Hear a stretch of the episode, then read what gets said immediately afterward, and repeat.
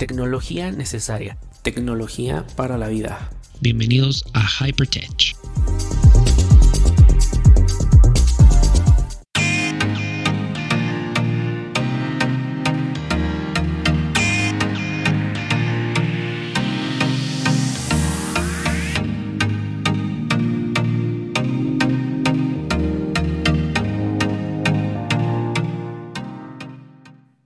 Hola, ¿qué tal? ¿Cómo están? Bienvenidos. Yo soy Daniel Tinajero y muchísimas gracias por escuchar otro episodio de Hypertech Podcast.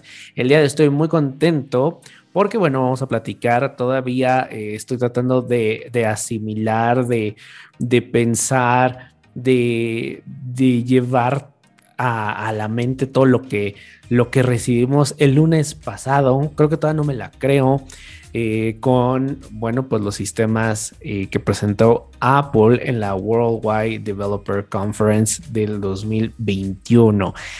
Y vaya que hay cosas de qué hablar. Muchos estaban eh, o estábamos esperando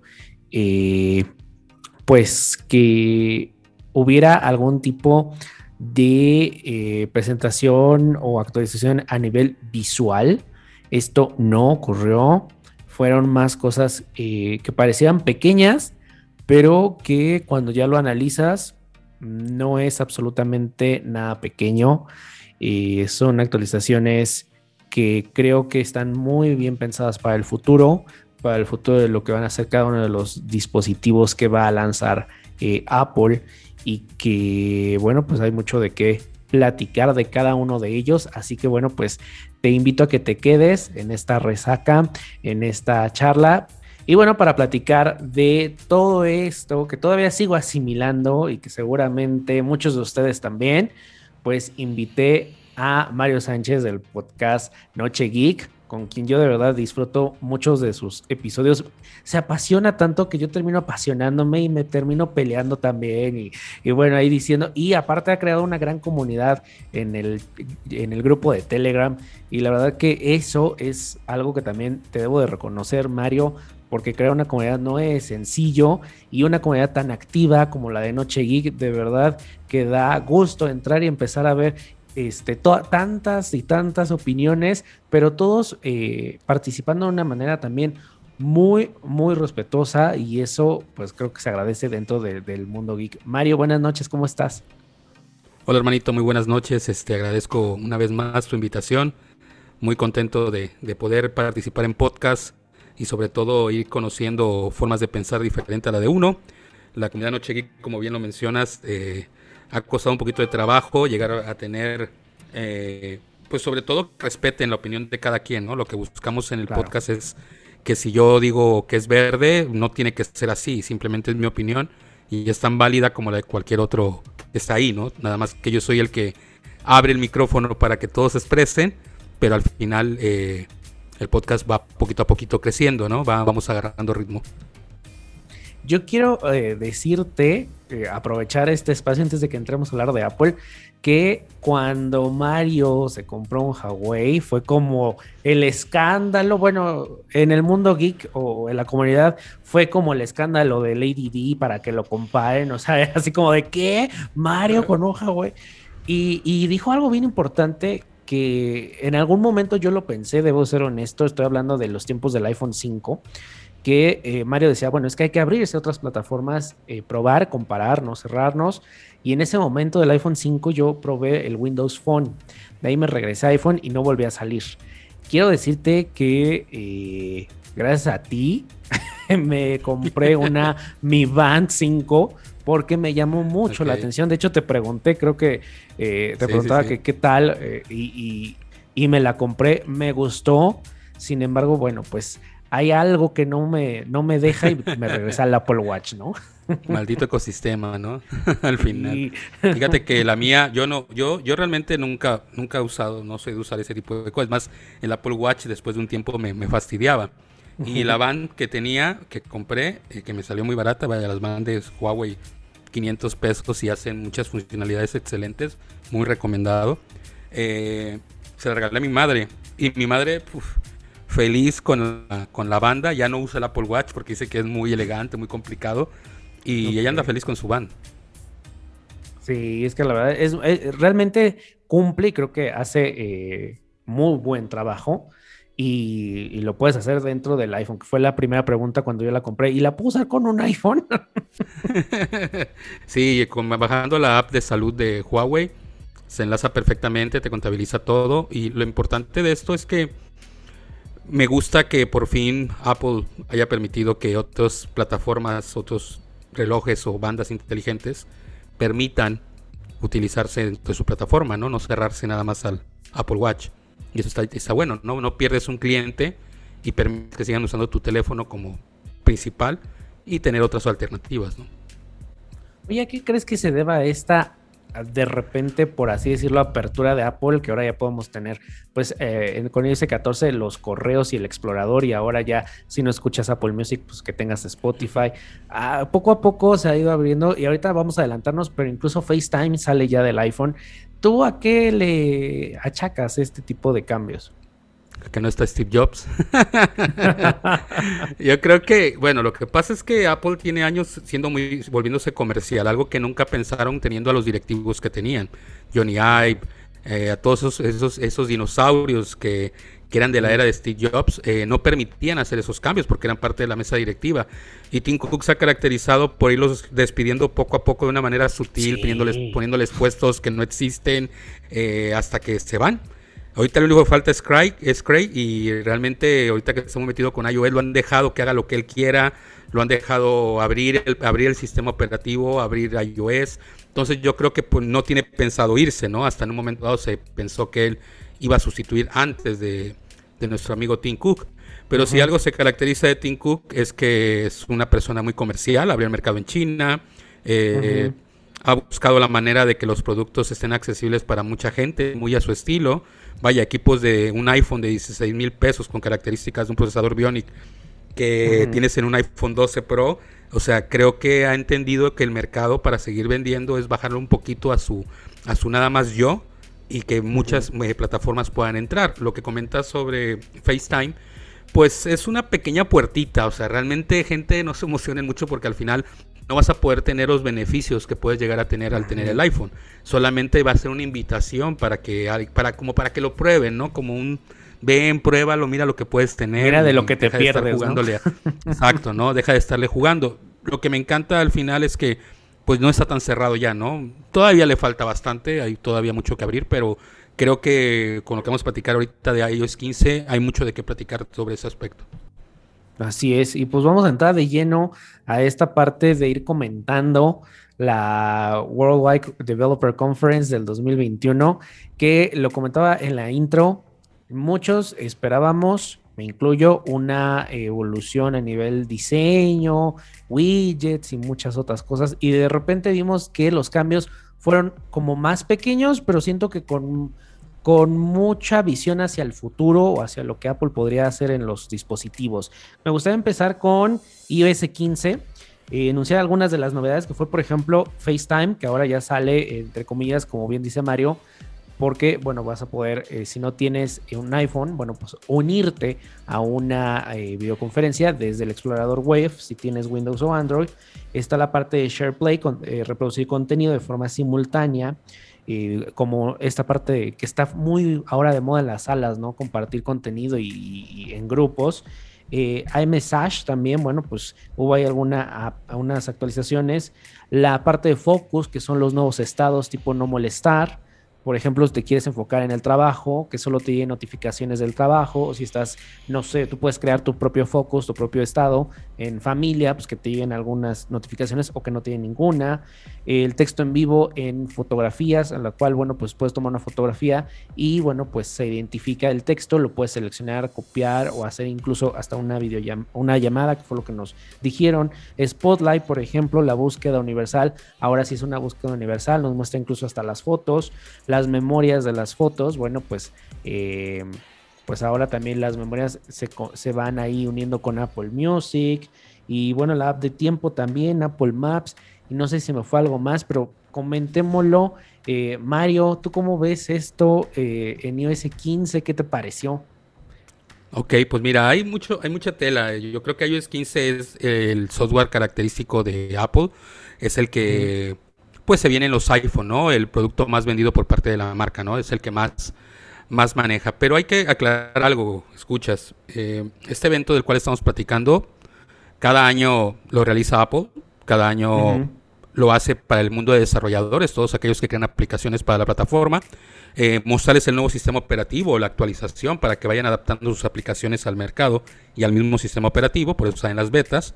Y eh, sobre todo verlo de esta manera. Yo creo que el sistema operativo, a mí la presentación, si me preguntas en general, creo que fue buenísima. Me encantó la presentación toda como tal. Eh, sí, fueron, como muy bien lo dijiste, fueron muchos puntos, muchas, muchas nuevas actualizaciones, porque no crearon algo nuevo, simplemente mejoraron su plataforma. Y, aquí hay algo que se platica mucho en los podcasts, se platica mucho en, canales de tecnología, eh, no canales de venta, porque hay que caracterizar una característica que mucha gente lo que ve en YouTube son canales de venta, donde te enseñan hardware, donde te enseñan los colores. No, aquí realmente es el sistema operativo que tal vez tú que estás escuchando esto digas, pues, ¿qué chingados es eso? ¿Cuándo, ¿Cuándo va a salir? Realmente sale en la salida del iPhone, que es su producto principal.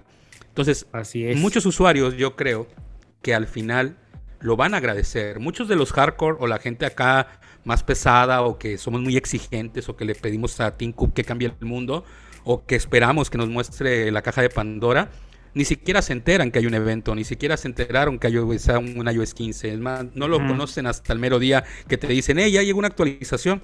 Ah, Chihuahua, ah, pues voy a bajarla, ¿no? Y para ellos es sorprendente, para ellos es algo nuevo y yo creo que ese es el punto que tenemos que entender. La mayoría de nosotros, los que creamos contenido de tecnología, le exigimos a la marca y se vale. Pero el usuario final, que son los que compran los iPhones, los que compran las iPad, realmente lo aprecian, lo valoran. Entonces, que sea la, que le cambiaste el color, que le pusiste un tapiz, que le permitiste un widget, para el usuario final dice, wow, por eso se siguen vendiendo. Si no, no se venderían. Si fueran exigentes como nosotros, dejarían de venderse muchos iPhone. Es más, yo dejé mi iPhone porque me aburrió. O sea, yo el iPhone lo dejé porque me aburrió. Esa fue una de las reales causas por las cuales yo vendí. Fíjense, mi iPhone 12 Pro, yo tenía un iPhone 12 Pro y lo vendí para tener ahora un OnePlus 8. Porque quería experimentar otro tipo de ecosistema. Lo que es cierto es que después de ahorita lo que cuente más adelante que adquirí, me está volviendo a picar la idea de volver a regresar porque quiero manejar todo el entorno. Y eso es lo que Apple ha logrado, amigos. Que todos busquemos su ecosistema. Entonces, si tú le agregas un FaceTime que llegó tarde, porque la pandemia, gracias a Dios, ya, está terminando, donde van a seguir las clases en línea, pero no con la misma cantidad como hubiera sido el año pasado en el lanzamiento de desarrolladores, creo que hubiera roto la expectativa y mucha gente hubiera usado FaceTime para dar clases, hubieran usado FaceTime para poder, pero no, lo mandas un año, un año y medio después, donde ya pasa la pandemia y sí, se aplaude todo lo que nos muestra, pero queríamos más, porque eso ya lo tenemos, nada más lo mejoraste. Pero eso te digo, es el, el, comentario del hardcore, de aquel extremista que dice quiero que me muestren algo. Por ejemplo, termina el evento, todo el mundo en canales de tecnología de ventas te dicen que fue un mal evento, que estuvo aburrido. ¿Por qué? Porque no salió Apple diciendo, hey, aquí tengo una Mac de 16 pulgadas que van a tener disponible hasta enero. Y, y, lo aplaudo, porque algo que yo no tolero y que no me molesta mucho de Apple es que agarra una manía de que ahora todo lo quiere entregar seis meses después de su lanzamiento. Y es donde yo digo, ¿cómo una empresa que gana tantos millones de dólares no tiene una estructura para poder entregarte el producto al momento que lo sacas, no seis meses después? Y eso es algo que Apple ha venido haciendo. Entonces yo dije, ¿para qué quiero que me presenten una máquina, un Apple Watch, algo que realmente voy a tener hasta septiembre o hasta, hasta dentro de un año? Porque vean, las iPad tiene la capacidad para esa estructura. claro, y, y, lo he dicho, o sea, lo he dicho en el podcast. ¿Cómo es posible que una empresa, pero me, he llegado a la conclusión que al ser americana, no le importan los demás continentes. Dicen que estoy loco, que eso no es... Y no, es verdad, no le interesa. Lo único que hace es cobrar internacionalmente. Porque muchos de los servicios que Apple te da dentro de su plataforma, tanto en sistema operativo como en calidad de garantías, no están en todo el mundo. Solamente es en Estados Unidos. Entonces, eso desde ahí tenemos que partir. Eh, menciono esto para que vean que no soy tan fanboy y que así como que, ah, no, también le, le tiro a la marca últimamente. Y lo que me dices de iOS 15, si me platicas del FaceTime en general, creo que fue una presentación bien enfocada hacia el mundo de desarrollo Apple lo que hace es que el año pasado muestra el M1 y lógicamente revienta, porque todo el mundo no se esperaba algo así, donde lanzaran un procesador y mandaran a la chingada, perdón por la grosería, mandaran a la fregada a Intel. Y, que, y una de las empresas que generaba, ganaba millones gracias a Apple. Y que ahora diga Apple, oye, voy a ver mi procesador, voy a tener mi propio sistema operativo, voy a manejarlo y se aplaude.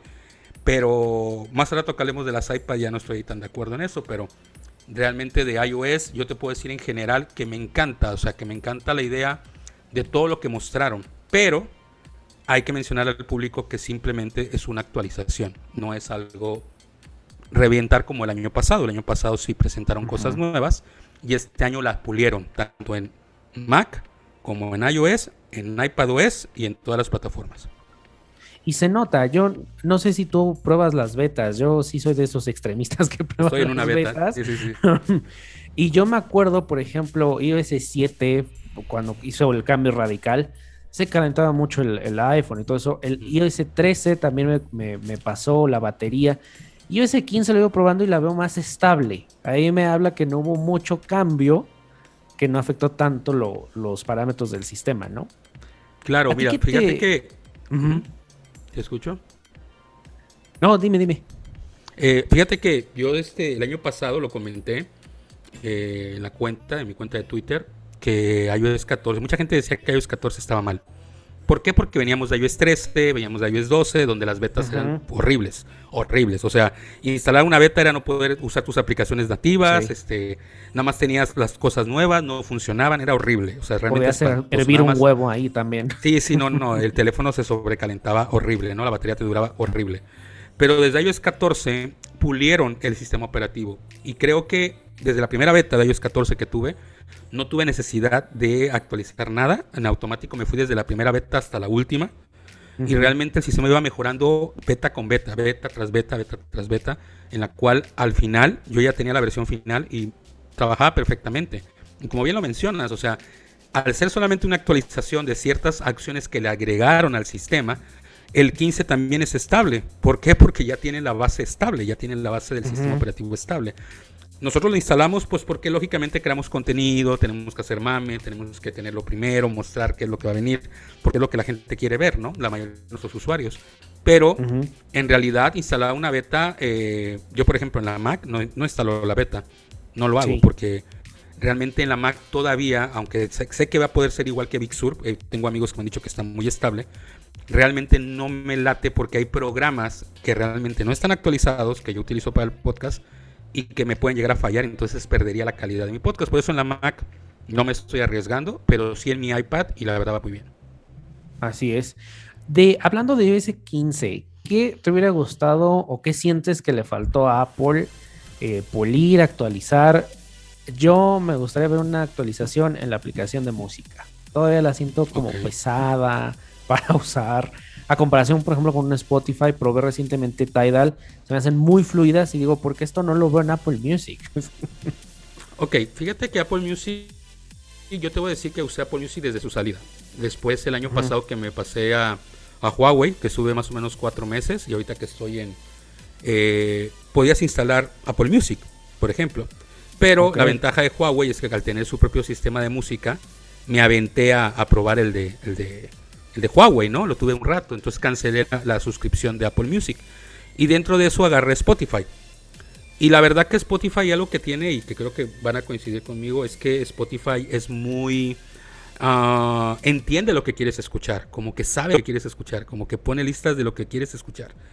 Y eso, la verdad, es genial. Te conoce. El detalle está, exactamente, te conoce. El detalle está que ahorita yo tengo Apple Music en mi Plus y va de poca. O sea, Apple Music lo han pulido perfecto. O sea, yo creo que Apple Music está bien.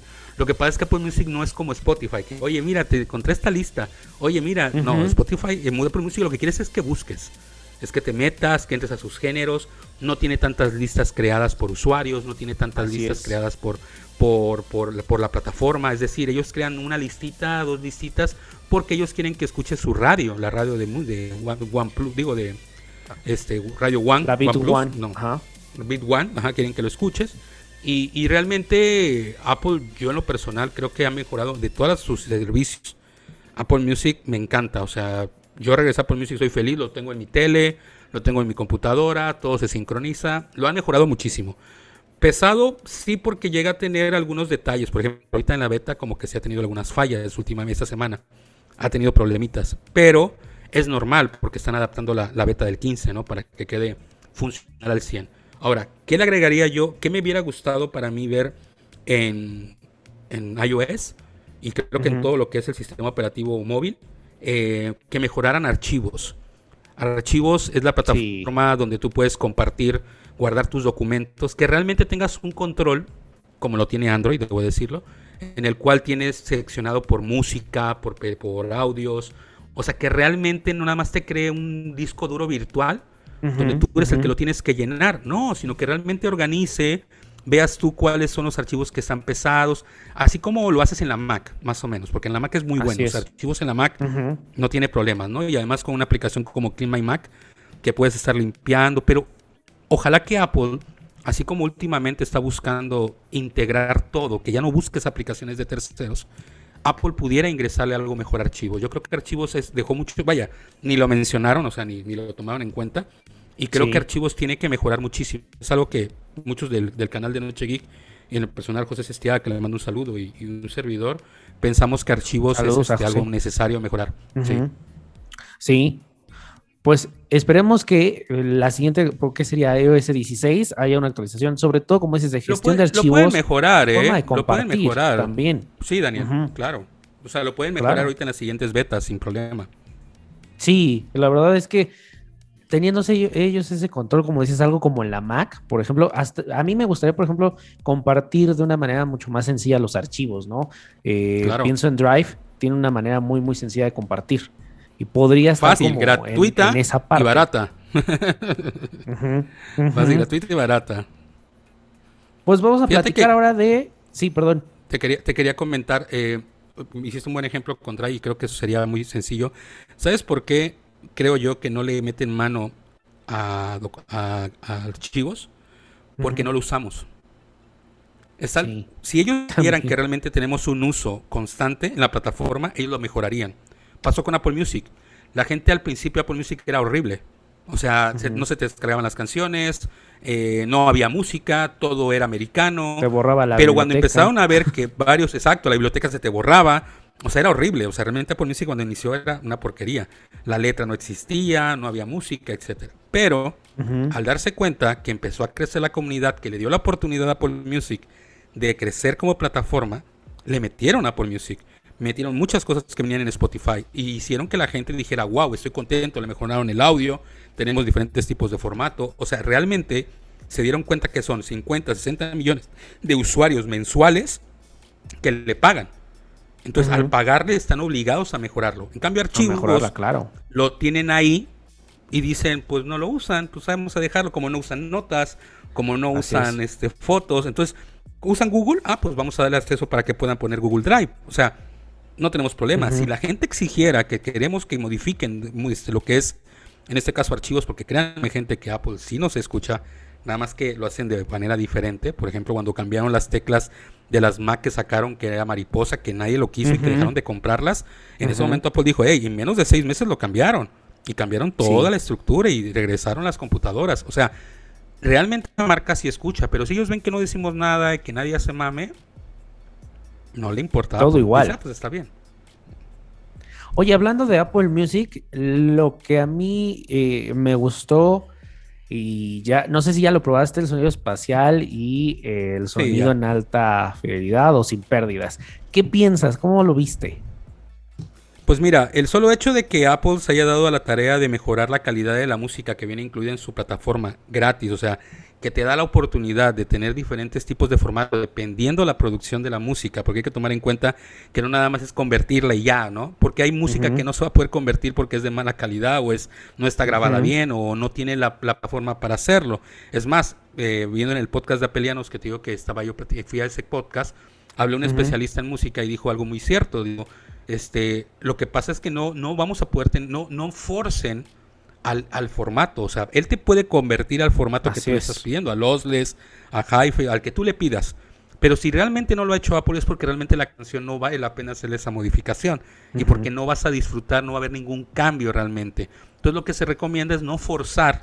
Si todavía no está en el formato que él te pide, que ya te permite modificarlo, déjalo que ellos lo hagan, déjalo que ellos hagan la modificación, escucha las que vienen en, esa, en ese formato y realmente hay que tomar en cuenta dos cosas. Una, necesitas utilizar audífonos de cable para poder tomar realmente disfrutar la, la, opción. Lo del, lo del espacial, pues bueno, eso lo tienen los AirPods y basta. Y cualquier cosa se oye chingón en los AirPods, debemos decir, en los AirPods Pro, o sea, cualquier cosa se escucha chingón. Entonces Apple, pensando en esos AirPods, es que le agregó todo ese tipo de formatos. Pero si tú realmente quieres disfrutarlo como debe de ser, tienes que invertirle en DAC, tienes que invertirle en audífonos, tienes que invertir en varias cosas. Mi recomendación disfrútenlo así como está. O sea, si estoy un poquito más, si estoy un poquito menos, pues tampoco somos exigentes en audio, ¿no? Nada más aunque se escuche bien.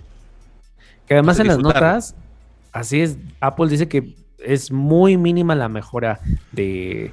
¿Por qué? Porque el, el, codec que utiliza Apple, que es el ACC, para mí me parece que es un muy buen codec, porque la música se escucha bastante, bastante bien en la calidad que ya tenía. Ahora en alta calidad lo escuchas en un HomePod y pues dices, ah, no, pues sí. O con los audífonos conectados que sean eh, alámbricos, también noté la diferencia. Pero ya así, eh, a Bluetooth, la verdad es que es un muy buen codec. Siempre has escuchado bien Apple Music de cualquier plataforma, o sea, siempre en básica cualquier usuario que tenga un iPhone, un iPad, va a escucharlo perfectamente bien. Lo que pasa es de que lógicamente Apple se metió a un mercado que próximamente va a lanzar Spotify, que próximamente la gente ya no escuche ya no escuche Fi, Hi, no, ¿cómo se llama la, la otra? Este de que es en alta definición. Bueno, las otras plataformas ya están empezando a hacer. Ajá, y, y además, esas te cobran. O sea, te van a cobrar por tener esa, esa experiencia. Apple dio un paso y dijo, hey, yo no te voy a cobrar nada. Y además voy a agregarle toda la plataforma le voy al 20%. Estaban al 20%. O imagínate, de aquí a, un aquí a, diciembre igual ya está toda la plataforma. Pero lo que es cierto es de que muchas canciones americanas, debemos de mencionar, de películas, de, o sea, que realmente usan instrumentos acorde a lo que es escuchar ese tipo de canciones, porque si quieres escuchar a Luis Miguel o si quieres escuchar a, no sé, a Yuri o música norteña, pues lógicamente vas a disfrutar la experiencia, pero sin necesidad de invertir tanto dinero en, en equipo, ¿no? Al final. Así es. Sí, por ejemplo, la, la, de jazz que tienen ahí Apple Music, varias playlists que hizo.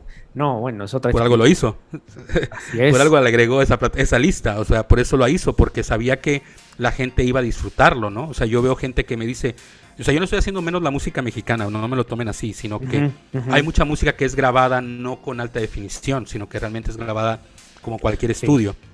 Entonces, aquí el detalle es de que ese tipo de música se utiliza en canciones muy con muchos instrumentos, en el cual oigas el, triángulo que hace ping, o que oigas un bajeo, o algo que realmente es experimental, como lo hacían los de Daft Punk, que realmente, si tú oyes el disco de Daft Punk, son miles de instrumentos en una sola canción, o sea, muchos instrumentos, no miles, muchos, que hacen que, que, la, que viva la experiencia de escuchar cada instrumento que va poniendo la canción, ¿no? En este caso. Así es. Sí, yo, por ejemplo, lo pensaba. Eh, igual soy usuario de Apple Music desde que salió era usuario de iTunes Match, que fue lo que a mí me, gustaba, ¿no? El poder subir tu propia biblioteca. Hace unos meses estaba yo coqueteando con Tidal porque eh, la parte del hi-fi suena bastante bien, pero obviamente es más caro. Y cuando Apple eh, anunció que Apple Music llegaba y aparte con su alta afinación y no te iba a cobrar, y ahora que lo probé, pues ya me convenció. Dije, pues sí, tiene sus pros y sus contras, pero ahí me quedo. La verdad es que sí me gusta. Y lo van a mejorar, y lo van a mejorar. Ahora, Tidal, para poderle sacar provecho, tienes que usar un DAC, tienes que usar audífonos, tienes que usar eh, cables de oro, o sea, realmente para vivir realmente la experiencia. Ellos te dan el formato, te dan la canción en ese formato, pero si no tienes el equipo es como si lo oyeras normalmente una canción en, en tu teléfono. Sí, no hay, no hay diferencia, así es. Claro.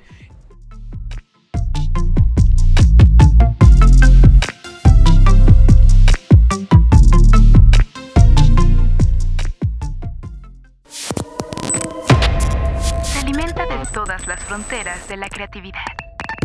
De la línea de un cuerpo llamado arte. Somos un manojo de imágenes, sonidos, modas, letras. Una exposición que nunca se va y siempre comienza.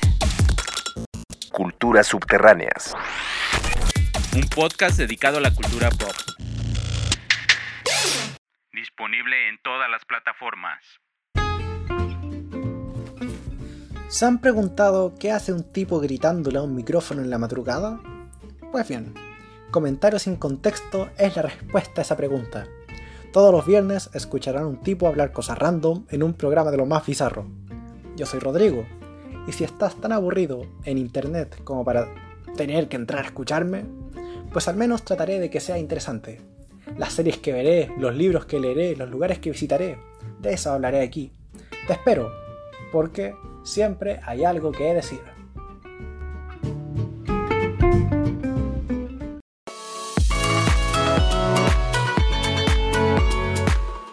Con pluma, sin pluma, con traje o bata, fitness o geek, todos cabemos en este espacio.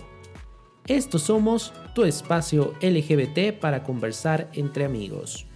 Acompáñanos en vivo todos los viernes a las 21 horas en nuestro canal de YouTube Estos Somos, conducido por Daniel Tinajero e Israel González.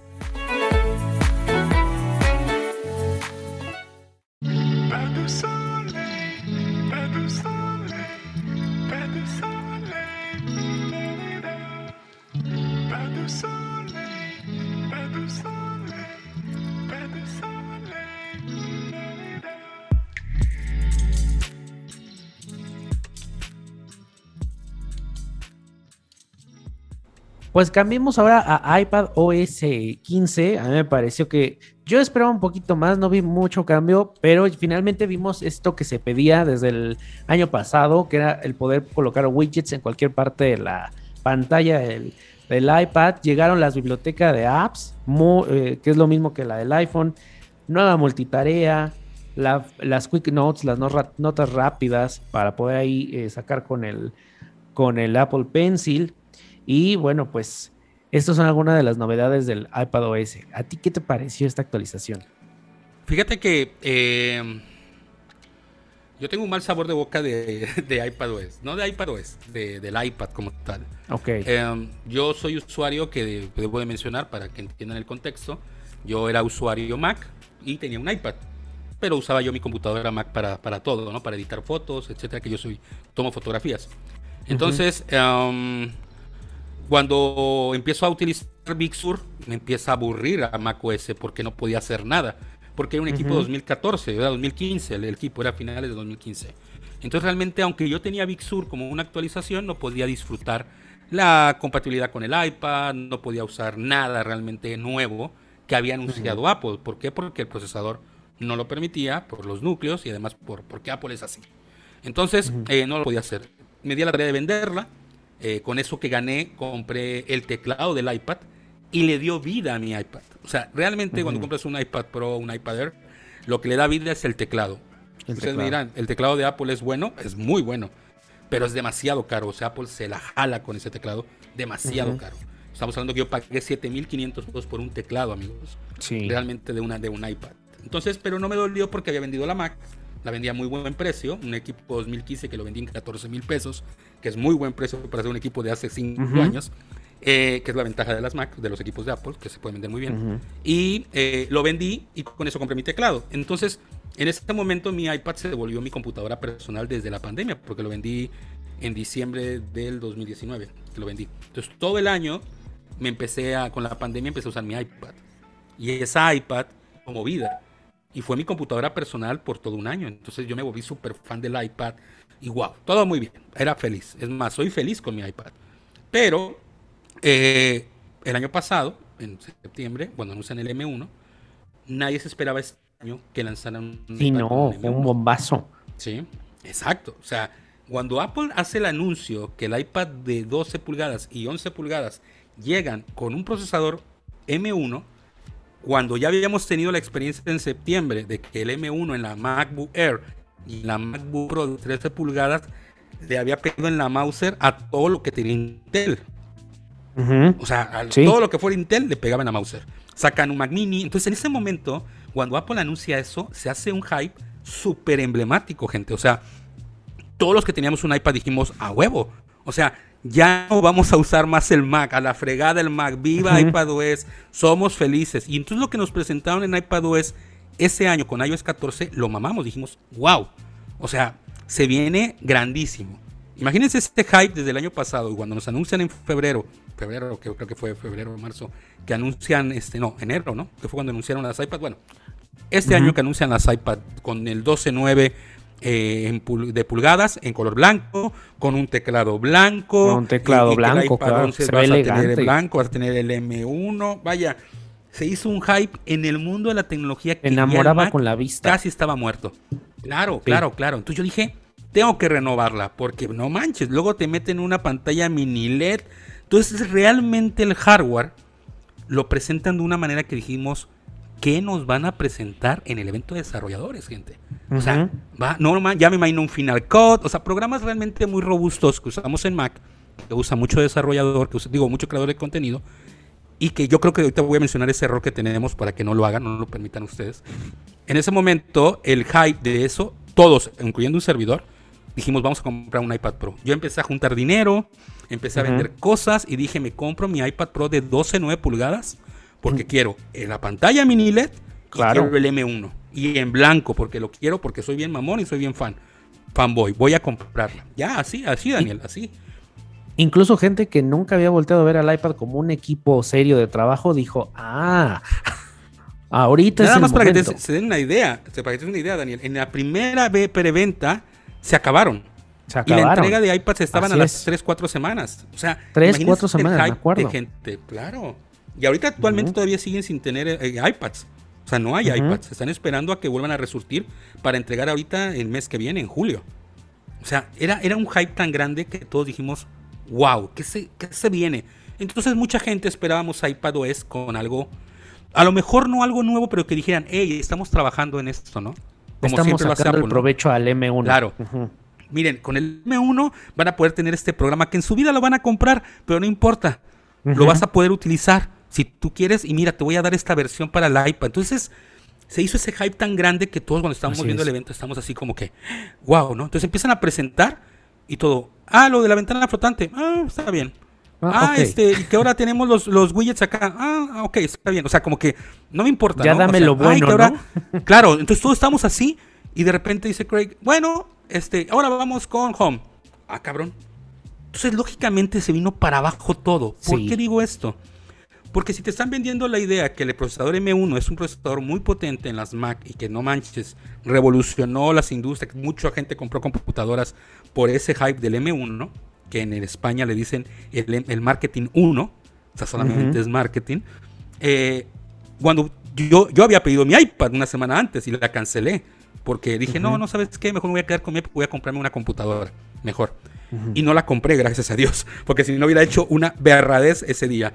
Entonces, ¿qué pasa? Que no presentan nada para hacer que dijeras, oye, esto no lo voy a poder hacer en mi iPad 2019, esto no lo voy a poder hacer en mi iPad 2020. Qué bueno que me compré la nueva M1. No, queridos escuchas, todo lo que presentaron lo va a poder hacer hasta el que tiene una MacBook. Todo lo van a poder hacer hasta el que tiene una iPad 2004, una mini, una, van a poder hacer todo. Eso quiere decir que ese procesador no va a hacer absolutamente nada. De por sí el iPad ya era rápida, el iPad se escucha bien. Es un muy buen iPad- equipo, sí. Buena batería, buena pantalla. Lo único que te vendió fue un marketing de idea en el cual ahorita, yo sé que en el futuro tal vez llegue, porque si le pusieron el M1 en un futuro lo van a hacer. Pero ahorita, en este momento, cuando tú dices voy a comprarme una tableta de 35 mil pesos, porque Sí. voy a tener una computadora potente, me dicen que puedo comprar una Air y no hay ningún problema. El que compró una iPad, una Mac, una iPad Pro 2000, 2021, 12.9 pulgadas la está regresando. Porque dijeron, ¿por qué la compré? Me hubiera comprado mejor un Mac. O me hubiera comprado o una, un iPad más viejita. Es que se siente que Sí. todavía no sale el potencial que, que- yo digo, tiene mucho, pero no le veo. Y, y yo, eh, eh, en algo que concuerdo con, con Mario, es que desde el iPad 1, ah, para mí se convirtió en mi equipo principal. Hasta hace, te lo platicaba el año pasado, por cuestión de la pandemia, me fui a una Mac.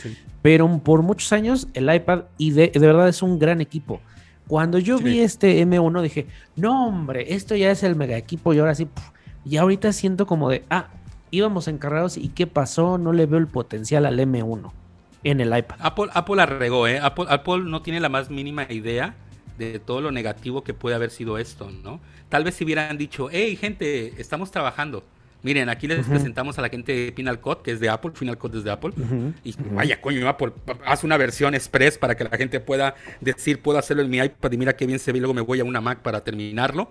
Ni siquiera hubo eso, ni siquiera hubo Adobe o que no sé, Adobe llegara y saben qué, con esto van a poder utilizar herramientas que usan en la Mac. ¿Por qué lo hace? Porque Audition, Apple por sigue ejemplo. Con la misma tontería, claro, con la misma tontería de que el iPad es un accesorio del Mac. Y ellos no entienden que el Mac no está agarrando mercado. Lo que está agarrando mercado es lo móvil. Se vende un chingo de iPhone. Con mi iPad. La hago que mi iPad sea impredecible. Y el Mac se lo sigo dejando a los profesionales, a la gente que quiere tener un Mac. Pero no, están en, en- vaya, están empotrados en que el Mac es lo mejor que tienen y que el iPad es un accesorio. Te lo demuestran de una manera muy sencilla. Hay una parte de la presentación donde ponen una tontería, porque se me hace una pendejada, con perdón de tus escuchas, Ya sé cuál es. donde te ponen un iPad. ah, o sea, imagínate un iPad de 28 mil, 35 mil pesos como un monitor de tu Mac o como un sí. monitor de tu iMac. O sea, entiendan el contexto. Ahora entiendo la pantalla mini LED. O sea, imagínense, pone Craig, pone el teclado, o sea, la iPad que te costó 35 mil pesos para que pases un archivo de un lugar a otro cuando Drop sirve muy bien, donde la nube sirve muy bien. O sea, no me digas que por eso voy a gastar tanto en un iPad para pasar Sí. un archivo de aquí para acá. O sea, no. O sea, lo aplaudo porque no usa cables. Bien, órale, va bien Apple, bien.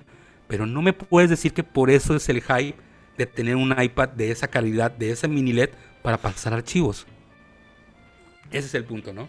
algo se perdió en el camino y contradictorio, porque recuerdo, eh, no, no me dejas mentir, el famosísimo comercial donde sale la niña con el iPad y dice, What's a computer? que es una computadora, no? Pues la Exacto, misma nos seguimos exacto. preguntando, ¿no? Y, y es que al final Apple venía, venía de, de abajo hacia arriba, venía, vaya, con iPadOS hizo que la gente comprara el teclado, vaya, que invirtiéramos en esa tecnología, que dijéramos, wow, gracias Apple, nos sentíamos muy contentos. Y te voy a decir algo, Daniel, si ellos hubieran continuado con el mismo procesador, nadie hubiera dicho nada. Ah, Sí, le ¿no? pusiste un mini LED, chingón, ¿no? Ah, qué buena onda, mira, una pantalla. Ya ahí tú decides si quieres tener una mejor pantalla, que la de la pantalla del iPad es muy buena. Ah, pero es que es mini LED y que mi tecnología chingona y, y- y- y que te sigue, eso es una mamada, que te haces para acá y te haces para acá, o sea, Sí. cositas tontas que dices, neta me estás viendo de esa manera como que me voy a emocionar por algo que se centra en mi imagen y me puedo mover por un lado para otro. Ok, si hubiera seguido con el mismo procesador Bionic, no hay problema, vaya, está bien, se vale. Ya yo decido qué me quiero comprar. Pero si me sales que es un M1, que supone que es el procesador más cabrón, nada más para que tú puedas pasar un archivo de un lugar a otro. O sea, la ¿Cuál es neta, la potencia? Apple, mal. Sí, claro, ¿para qué me gasto 38 mil pesos en eso? Mejor me invierto en una MacBook que tiene un M1 Que sale un y poco que más realmente sí le también. voy a sacar el provecho. Claro. Así es. Y, y- y estás hablando de 31 mil pesos sin el teclado y sin Apple Pencil. Ah, ya, sí, sí, claro. súmale. Claro. Pero entonces aquí es donde voy. Aquí va la recomendación de la noche para los escuchas. Cómprense un iPad Air. Cómprense un iPad Air. Muy buena iPad, muy interesante, muy buena pantalla, muy buenas Sí. características. Le pones un teclado de generación de 11 pulgadas que es más barato que el grande y le pones un Apple Pencil. Con eso que te compras es te compras una sola iPad de 12.9. Y que es un equipo que te va a durar, la verdad, Claro. muchos, muchos y años. para un estudiante ser poca madre. Yo les recomendaba que ese es- ya no lo vuelvo a hacer. Yo recomendaba a mis clientes o amigos, cómprate un iPad. Vaya, sí la recomiendo. O sea, sí recomiendo usar el iPad como una tableta. Lo que no, lo que no me gustó es que me vieran la cara de tonto. Que me dijeran, hey Mario, mira, cómprate el M1, gástate otra vez. El año pasado gastaste 25 mil, ahora gástate 35 mil. Porque aparte tienes que comprar otro teclado. Porque vas Sí. a cambiar de pantalla, porque no viene la misma pantalla en las dos, sino que es en la de Ujú. 12.9, la más cara. Tan es así que la 12.9 en Estados Unidos se vendió a madres. Pero lógicamente, ven el evento, todo el mundo dijo, hey, me engañaste, Apple. O sea, y eso es un retroceso para el iPad. Porque si en el momento todo el mundo estaba, había, fíjate, no había canales, Daniel, de, de hablar Se del había iPad, no había. ganado. Sí, claro. Ya había ganado usuarios, ya había ganado gente experta hablando del iPad. eh, Hasta toda la gente eh, que es conocedora del producto recomendaban el iPad como una opción.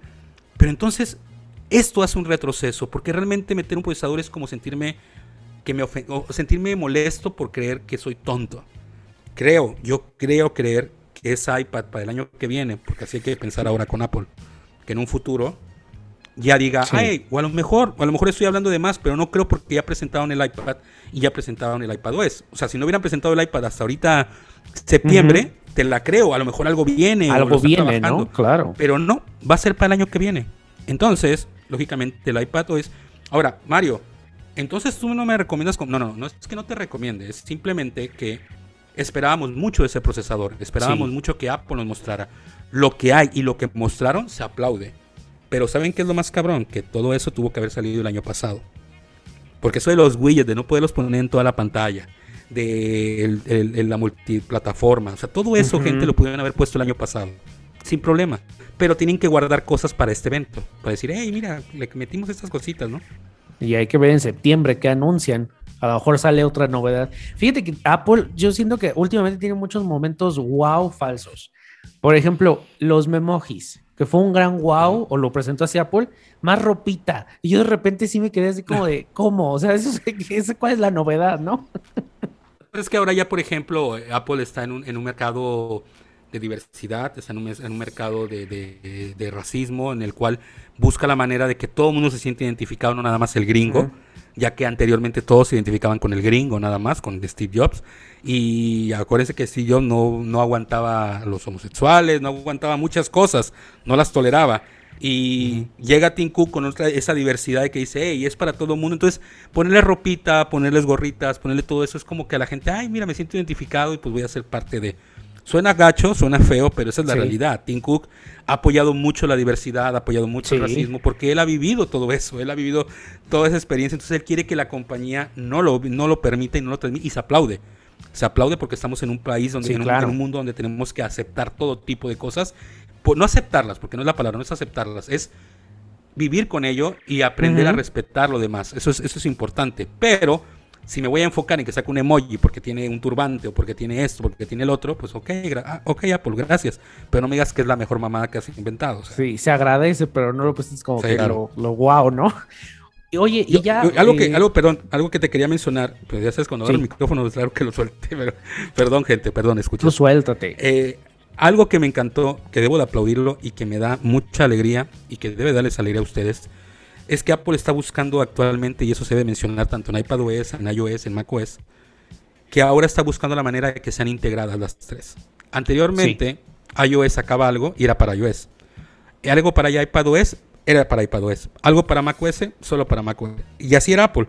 Entonces, si Ujú, tú querías tener algo que había en macOS, tenías que esperarte dos años para tenerlo en iPad. Y dos años para tenerlo en iOS. Sí. Es cierto que en iPadOS y en macOS no se enseñaron muchas cosas. Y las que se enseñaron son muy buenas. Pero es porque en iOS integraron varias opciones que van como el FaceTime, como el iMessage, como el iCloud. Todo lo que presentaron en iOS, ahora Apple lo va a tener en las tres plataformas. Y eso, en lo personal, lo aplaudo. Es Sí. algo que se había tardado mucho Apple, la integración de las tres plataformas en trabajo. En que si tú tienes en iPadOS esto, también lo tienes en iOS y lo tienes en macOS. O sea, no necesariamente en una sola plataforma. Eso lo aplaudo. Y es algo que hay que sacar de relevancia es. de este evento. Que ya salió de ese nada más para una sola plataforma. Y algo que también me llamó mucho la atención, para que lo pongan y lo piensen a futuro, es que esa ventana flotante donde Apple levantas de la esquina derecha hacia arriba para levantar un blog de notas en el iPadOS, que también lo vas a poder hacer en el Mac y también lo vas a poder hacer en el iPad, en el iPhone, es que vas a levantar una ventana flotante y esa ventana flotante puedes escribir, puedes tomar notas. Vamos más allá de eso. Por primera vez después de muchos años, ya no es un segundo, ya no está en segundo plano. O sea, pertenece al primero. O sea, realmente estás trabajando Sí. atrás y puedes tener esa nota ahí. Y eso da a- a abertura o apertura a que próximamente tendremos ventanas flotantes como se tiene en otras plataformas, Sí. sin necesidad de que te desvanezca todo. Y eso nadie lo dice. O sea, eh, o sea son cosas Esto que es Apple muy está- importante decimos que que, Apple lo está claro. abriendo. Lo está abriendo. Y entonces, ¿qué pasa? A lo mejor Twitter, en lugar de estar oculto porque estás trabajando en algo, lo puedas tener como una ventana flotante y jalar y pegar y copiar. O sea, eso lo aplaudo muy bien porque empezó con el Notas, que es de ellos. Pero a lo mejor después vamos a poder abrir calendario con un gesto, o abrir, o abrir del lado, el otro lado un, un Telegram, o abrir de otro lado una ventana flotante. O sea, ya está haciendo apertura de, de usar ventanas flotantes cuando antes siempre lo que hacía era ponerte una ventana difuminada diciéndote, hey, eso está atrás, eso ahorita no lo puedes usar y usa esto. Terminas de usar Sí. esto y entonces regresas a la otra. Ya no. Eso también hay que aplaudírselo a Apple que también lo liberó. O sea, por eso no hay que criticarlo. O sea, lo de iPad, eso ya es personalmente, ¿no? Y de muchos que, Sí. que usamos iPad. Pero lo que lanzó como soporte para poder disfrutar, yo lo aplaudo porque realmente va muy bien en ese sentido. Oye, y vamos a pasar entonces a macOS, que ahora es Monterrey, ¿no? y Monterrey, creo que ya, aquí ya ves los mexicanos. llega, bueno, atajos, finalmente llega a, a la Mac. Y eh, creo que la mayor actualización y se centraron mucho en Safari. Creo que esta vez, Sí. sobre todo el tema de la privacidad. ¿Cómo ves? ¿Tú usas atajos? Mira, yo atajos los usaba, pero porque manejaba yo iconos. Entonces manejaba yo iconos para que cambiaran, para que no aparecieran en segundo plano, etcétera. Eh, de ahí en fuera, atajos como por ejemplo para que me pusiera una lista en, en particular que era la que me gustaba, o si yo le pedía que por ejemplo le dijera a Siri que hiciera algo a través de una indicación y abriera un blog de notas y escribiera algo por default. O sea, realmente lo usaba en el iPad, bueno, no así como todos los días, ¿no? Pero se aplaude en el Mac. Porque en el Mac van a sacarle mejor potencia a los atajos, ya que vas a poderle decir varias instrucciones para que él ejecute muchísimo más rápidas, más potentes que en todo caso uno móvil. Entonces creo que se había tardado un poquito, pero ya el hecho de que atajos llegue a los Mac se aplaude. Vaya, es algo, te repito, que, que hicieron, o sea, si lo vemos de esa manera, haciendo un lado del iPad, creo que fue un evento en el cual Apple dijo, hey, me estoy abriendo, hey, estoy haciendo esto, y que mucha gente no lo platica. ¿Por qué? Porque todos queríamos una maldita Mac o porque queríamos un Sí. iPad que hiciera y que dijera, soy el más rápido del mundo. Pero es Y porque que hay esta integración, como bien dices, ¿no? Antes me acuerdo de los efectos de los del iMessage, que ya los tenemos ahora sí en la Mac. Ahora sí ya no sientes como que mm, me tengo que ir a mi iPhone o a mi iPad, porque en el Claro. Mac no lo tengo. Sí, claro. Sí, o sea, creo que al final, al final esa, esa integración que está haciendo de sistemas, por eso decía, eh, FaceTime, bla, hizo toda la presentación en FaceTime, bla, bla, bla, y decían, en iPad, en iPhone y en Mac. O sea, que eso lo tenías que tomar como nuevo también en los otros dos sistemas. Ah, pues ahora vamos a tener esto, esto de momentos. Ah, miren, eh, y también en iPhone, en Mac. O sea, hicieron mucho hincapié en ese, par- en ese parámetro. ¿Por qué? Porque decían, al final te vamos a enseñar en Mac cinco cositas, pero vas a tener las otras 10 de iOS. O sea, ya no Así son es. 5, ya son 15. O sea, tienes más que en iOS. Entonces, realmente la presentación, yo creo que de todo lo que presentaron para así en general, el único que así fue como que eh, fue el Apple Watch. Pero porque el Apple Watch, a mi gusto, ya tiene todo lo que necesita. O sea, ya no le pueden meter más cosas más que lo que vaya saliendo para la salud. Pero realmente el Apple Watch está perfecto como es. Y ahí demostró que no tiene que inventarle 20 jaladas y mejor meter a la aplicación de salud. Eso Así lo es. aplaudo mejor porque la aplicación de salud era simplemente una aplicación que llevaba la- lo que hacías. Le metieron tantas opciones que la puedes usar con el iPhone, que puedes usar con la Mac, que realmente se aplaude que Apple ya no se enfocara tanto en el Apple Watch, sino en su aplicación de salud. Y creo que ahí es donde está el éxito, que, que dijeran, hey, de Apple Watch creo que ya estamos bien, o sea, le metimos fotitos que se ponen en segundo plano y que ahora, o sea, cosas que realmente estéticas, que no le dan gran fuerza, pero cuando lo presenten en el evento del Apple Watch, porque Apple Watch ya tiene su propio evento, recuerden, no manches, va a ser así como, ¡oh, wow, yo recuerdo ahorita a gente que estaba emocionada porque la foto aparece adelante y la hora atrás. O sea, yo, no, Ujú. casi casi se quieren ir a comprar Sí. una Apple Watch por eso, ¿no? Yo dije, ok, cada quien se gaste lo que quiera. Hablando de Watch, ¿no? Hoy eh, estaba leyendo una nota que hay, va parece ser que van a lanzar una aplicación, o mejor dicho, pulen la de respirar, ahora se va a llamar meditar. Este, y bueno, parece ser que va a incluir meditaciones guiadas muy al estilo de la aplicación de Headspace. Obviamente, me imagino pensando también en, en los servicios o en Apple eh, Fitness, que no está aquí en México, pero que muy pensado en esto lo que tú dices, ¿no? Yo creo que para allá va la tendencia del Apple Watch. Sí, y sobre todo que, miren, gente, la- realmente lo que vamos a ver nosotros en septiembre, a pesar de todas esas mejoras que estamos pensando y muchas más, porque son más de 100 mejoras en realidad, porque es en todo el sistema operativo, eh, debemos de mencionar que todo lo que Apple va a presentarnos en septiembre nos va, va a reventar, porque realmente son muchas. Pero nosotros como usuarios, si vemos esto del Apple Watch, de lo de la salud, yo te diría, la banda que te estábamos platicando al principio de 500 pesos, te lee la oxigenación. Algo que para poder probar en eso tienes que tener el Apple Watch más reciente de 16 mil pesos. O sea, 16 mil pesos, 500 pesos. A ver, gente, o sea, entiendan, ¿no? Lógicamente, no, no es lo mismo. Claro que es lo mismo. Lee perfectamente la oxigenación. O sea, lo hace bien. O sea, a lo mejor de 5 te marca una mal, pero bueno, es normal, porque a lo mejor te moviste o porque no hiciste el procedimiento bien. Pero en el Apple Watch sí viene, pero te la tienes que comprar el mayor, el Apple Watch más grande. Entonces, yo creo que ahí es donde Apple debe decir, a ver, le voy a bajar un poquito el Apple Watch, un poquito al, hype, porque la gente ya me está esperando qué, qué más le voy a enseñar.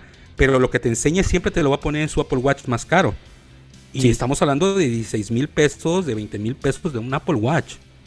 Cuando realmente el de 6 mil, el de 9 mil o el de 2, el, Apple Watch Serie 4 o el Serie 5 también funcionan y funcionan muy bien. Y son Apple Watch de 9 mil pesos, de 8 mil pesos. Ese es el detalle con Apple, que a veces, como pedimos tanto, dice, ah, pues le voy a subir tantito más, no me dice nada, ¿no? O el Apple Watch 3, ¿no? Que todavía lo vende el Series 3 y que, no deberían de venderlo, Daniel, ¿eh? No, pero yo, Daniel, pero, no te lo recomiendo. Yo, fíjate que. Perdón, pero no. Eh, yo tenía el 3. Eh, después me fui al, al, 5, ¿no? Pero el 3 es básico, pero para básico. Funciona bien, pero no le exijas más. Más que para cosas muy, muy básicas. Ya si quieres todas las funciones, no. Te voy a decir Mejor el, yo voy por el SE. Sugiero el SE. Ah, claro, claro, el SE, el 5. O sea, a mí me molesta es que Apple venda el Serie 3 y no vende el Serie 4. Sí. O sea, en su tienda oficial está el Serie 3. O sea, su Apple Watch, que ese Apple Watch, aun cuando tú te actualices, no tienes todos los face. Sí, no. no. tienes todas las calibraciones, no tienes todos los sensores y te lo está vendiendo como nuevo, como, hey, cómprate el Apple Watch Serie 3. Y no creo que tenga tantas más actualizaciones, ¿eh? Claro, ya no la va a tener. ¿Cómo es posible que lo estén vendiendo? Hey, señores, vendan el 4. No, porque queremos que la gente compre el 5. O sea, él mismo ha ido descontinuando Apple Watch y dejándote que en su tienda principal, en vez de tener nada más el 5, hey, para que la gente compre el 3, aun cuando ellos saben que después de esa no van a poder actualizar más. Y a lo mejor sí lo pueden actualizar, pero no tienes los face completos, no tienes los sensores completos, no tienes nada. Realmente para leer la hora, cómprate un reloj de 50 pesos o 100 pesos en el mercado. Realmente. No, y a gastar 5 mil, 6 mil. El Watch 6, ¿no? Que lo de la lavada de manos y todo eso y ahora ya descontinuó el 4, el 5 ya va para afuera. También siento que la vida útil del Apple Watch, el mismo Apple ha marcado que es mucho menos, con dos años y, ya, ¿no? Porque es el producto que se vende igual que el iPhone. Es como con el iPhone. El iPhone, ¡eh! Le metimos tres cámaras. ok. ¡eh! Lo hicimos cuadrado. Ah, bueno. Oye, le metimos un color verde que se ve bien fregón. Ah, ah lo compro. Oye, que, ah, lo compro. O sea, no importa. Entonces ellos se dan cuenta que cada año la gente cambia de Apple Watch. claro. Entonces, coño, pues sigo sacando Apple Watch cada año. Ahorita vamos a tener el siguiente, el Serie 7. Y el Serie 7 va a traer un sensor nuevo que ya todos los demás valen madre. Entonces, eso es lo que yo luego no entiendo de Apple. Oye, Apple, déjame disfrutar mi reloj dos años, ¿no? O sea, al final se van a seguir vendiendo. Pero no, ya se dieron cuenta que a la gente le gusta eso y que cada año quieren cambiar. Entonces, pues se lo sigo vendiendo como el iPhone. Sí, claro. Y listo. Ese es el mercado. Algo, algo que quería mencionar que estabas hablando de salud. Es que algo muy cierto, tú como maestro y yo también como maestro lo vivimos con esos alumnos, que llegaron a un estrés, llegaron a un estrés muy cabrón estando en clases en línea, porque no estaban acostumbrados. Entonces, Apple se ha caracterizado por buscar la manera de que la gente no se estrese. Por eso le mete al Apple Watch lo de meditación, le mete al iPhone que párate cinco minutos. O sea, está bien y eso lo aplaudo porque realmente en pandemia, vaya, es algo que se agradece. Pero lo que es muy cierto es que ha llegado, ha puesto cosas que han llegado demasiado tarde. Y además que cuando tú compras el Apple Watch, por ejemplo, para que te dé meditación, para que te diga, hey, párate, hey, lávate las manos, hey, pues al principio pues es innovador, ¿no? Así como que wow, pero después ya no lo usas. O sea, no. todo el tiempo estás lavando las manos y el papá, hey, síguete lavando, no, güey, ya quiero dejar, ya, me voy. Yo no, no, con el de las manos ya, te falta. ya te las lavaste, ya, ya, ya, me lavé las manos, ya, fregado, le pega, ¿no? Ya cálmate, güey, ya, deja de decirme qué hacer. Pero es porque la misma marca, ahorita, por ejemplo, algo que, lo de Focus, que hay que mencionarlo, Focus lo aplaudo muchísimo. ¿Por qué lo aplaudo? Porque anteriormente la función no molestar, que es a donde va enforrado Focus, era simplemente activarlo, pero bajo tu responsabilidad. Tú sabías cuándo lo activabas y cuándo lo desactivabas. Ahora puedes configurarlo diciéndole con focus, para enfocarse, que le digas, cuando estoy en trabajo, me vas a aplicar esas actividades. PUC. Y deshabilitaba todos. Aprieto desactivar y ahora me voy a poner a ocio y me va a desactivar todas las de trabajo y me va a activar todas las de ocio. O sea, realmente eso se agradece. ¿Por qué? Porque Sí. yo ya voy a poder, no me van a estar llegando notificaciones, ay, voy a ponerle no molestar para que no me moleste. No, puedo configurar cuáles van a llegar en cierta hora y cuáles no me van a llegar en cierta hora. Entonces, eso, por ejemplo, son cosas nuevas que van a venir en iOS que también se aplauden, ¿no? Focus agradece porque ahora puedo configurar no molestar a mi gusto. Cuando se activa, es. cuando no se desactiva, y eso son funciones que ahorita en pandemia o que todavía estamos en post-pandemia, eh, se agradecen. ¿Por qué? Porque al final vas a activarlo cuando tú quieras. Así es. Pues Mario, conclusiones del evento. Conclusiones del evento. Un evento bueno, un evento completo. Creo que todo lo que presentaron se aplaude. Es algo nuevo. Tanto mapas, por ejemplo, que sigue mejorando. A mí me encanta mapas, pero lástima que en otros países no podamos tener. No sé por qué Apple no invierte en Sí. eso tantito más. Simplemente en los lugares donde él cree que es donde la gente. Es, eh, no sé, tiene tecnología, usa o- imagino. o, o Estados Unidos, Europa, México le vale un pepino, porque es, es verdad, gente, no le interesamos. Y eh, por eso es que Huawei se está vendiendo un chingo. Entonces, yo creo que en general el mercado de, de- de lo que presentó Apple en el evento es de aplaudirse. De lo de Mac, que me preguntaste que no te lo, no te lo conté porque me fui a lo de salud del Apple Watch. En el Mac, yo creo que al final pulieron lo que es Big Sur. O sea, lo mejoraron, lo, lo- lo fortalecieron. Porque por sí Big Sur con su llegada el año pasado fue fenomenal. Por eso Sí. es que Big Sur, al ser parte de Monterrey, porque es parte de, de su región, no hubo tanto, tanto, tanto hype, ¿no? Pero lo que es muy cierto es que el procesador M1 que presentaron el año pasado en los nuevos Mac, sí se le está sacando porque el equipo no se calienta, la batería te dura más, la pantalla es buenísima, o sea, realmente está trabajando muy bien. Oye, ya no Sí. suenan como que va a despegar ahí la nave No, espacial. nada, nada. Esta maquinita no suena ni una chingada, suena buenísima. Y algo que mencionar que, que se aplaude, ¿no? Y se valora. En Mac, yo creo que tienen que mejorar su tienda de aplicaciones. Su tienda de aplicaciones está muy limitada. Hay gente que no sabe qué hay. O sea, no es como cuando te metes a iOS y en iOS te dice, hey, la, la aplicación de la semana. Y mira, este es gratis. Y mira, juega este juego. No, el Mac OS todo es aburrido. O sea, así como que, hey, voy a trabajar. Tu, tu. Ujú. Ya termino de trabajar, la tapo y me voy al iPad para ver tele, para ver el iPad, para jugar. O sea, tienen que nutrir también el Mac OS para que la gente no nada más trabaje en ella. Hace años la manera de entretenimiento era una MacBook, o sea, era un, era un portátil. No existían las iPad como tal. Y cuando existían la gente no los pelaba porque decían que era un iPhone grandote.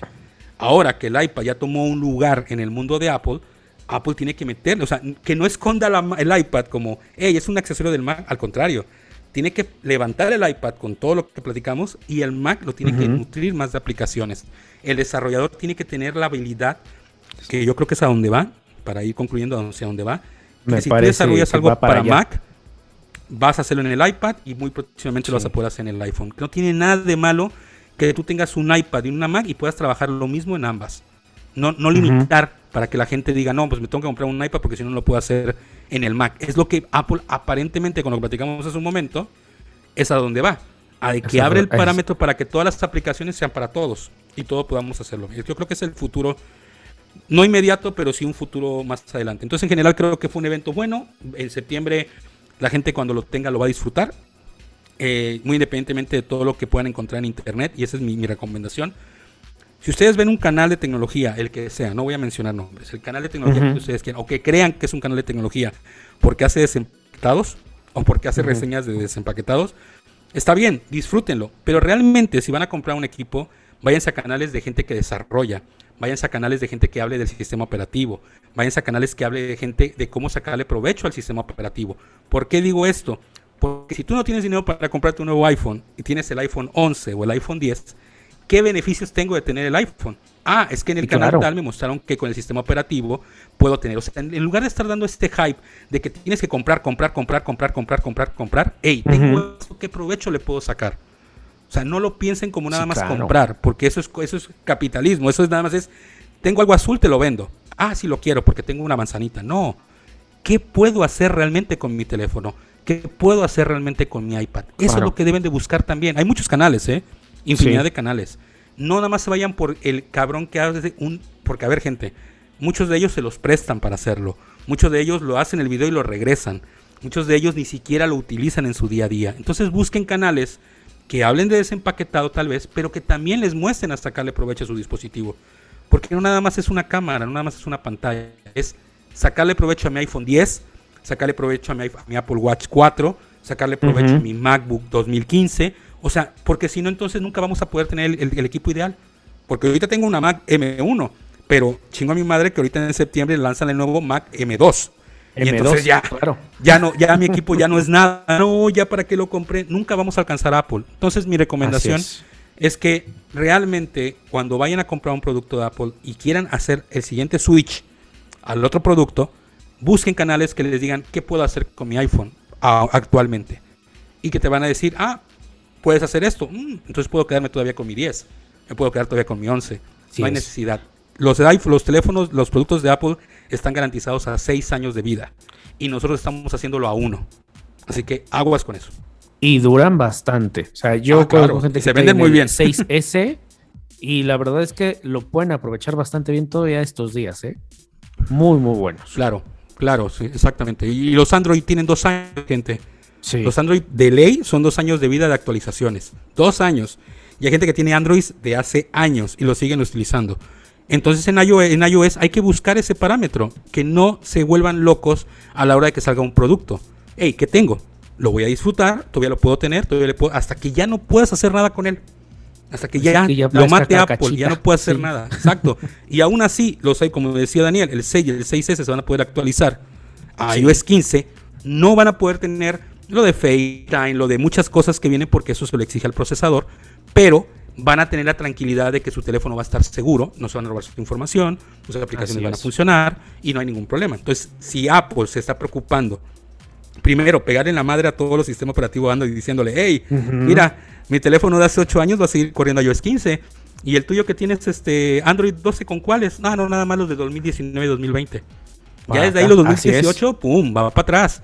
Eso es lo que tienen que valorar y es lo que se aplaude a Apple realmente, porque tenía muchos años que ya venía como que ya no va a ser disponible, ya no va a ser disponible. Entonces como que la gente dijo, hey, yo no voy a cambiar mi producto. Ah, no, ah, pues entonces te lo actualizo para que no, no, no te pierda como cliente. Porque hay mucho mercado chino que está muy baratos, la verdad. Oye, Mario, ¿dónde te podemos escuchar y seguir? Bueno, me pueden escuchar en podcast con mi amigo José Sestiaga los lunes y miércoles a las 9 de la noche hora de México a través del canal de Telegram que se llama Noche Geek Live.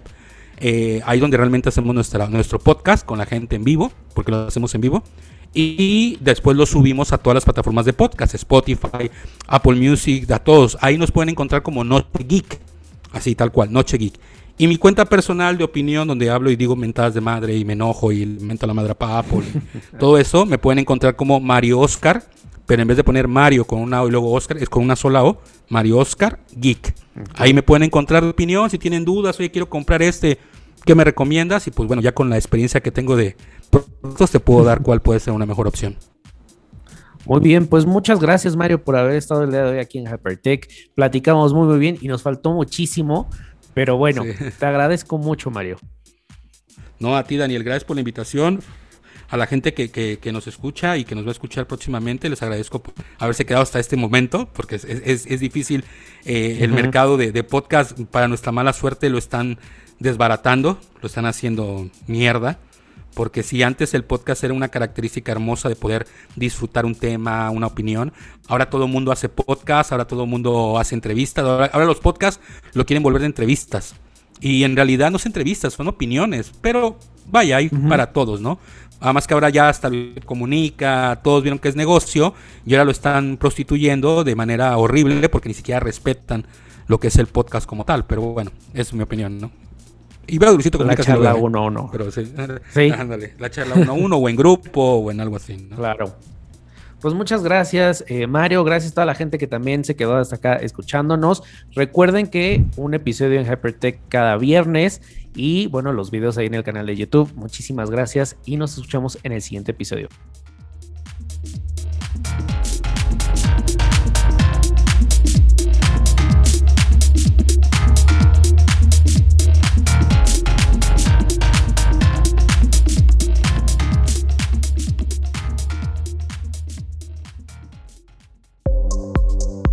Autoaceptar tu sexualidad no es fácil. Salir del closet tampoco. Tenemos historias que pueden ayudarte o inspirarte. Escucha nuestro podcast No Soy Moda. Disponible en todas las plataformas digitales.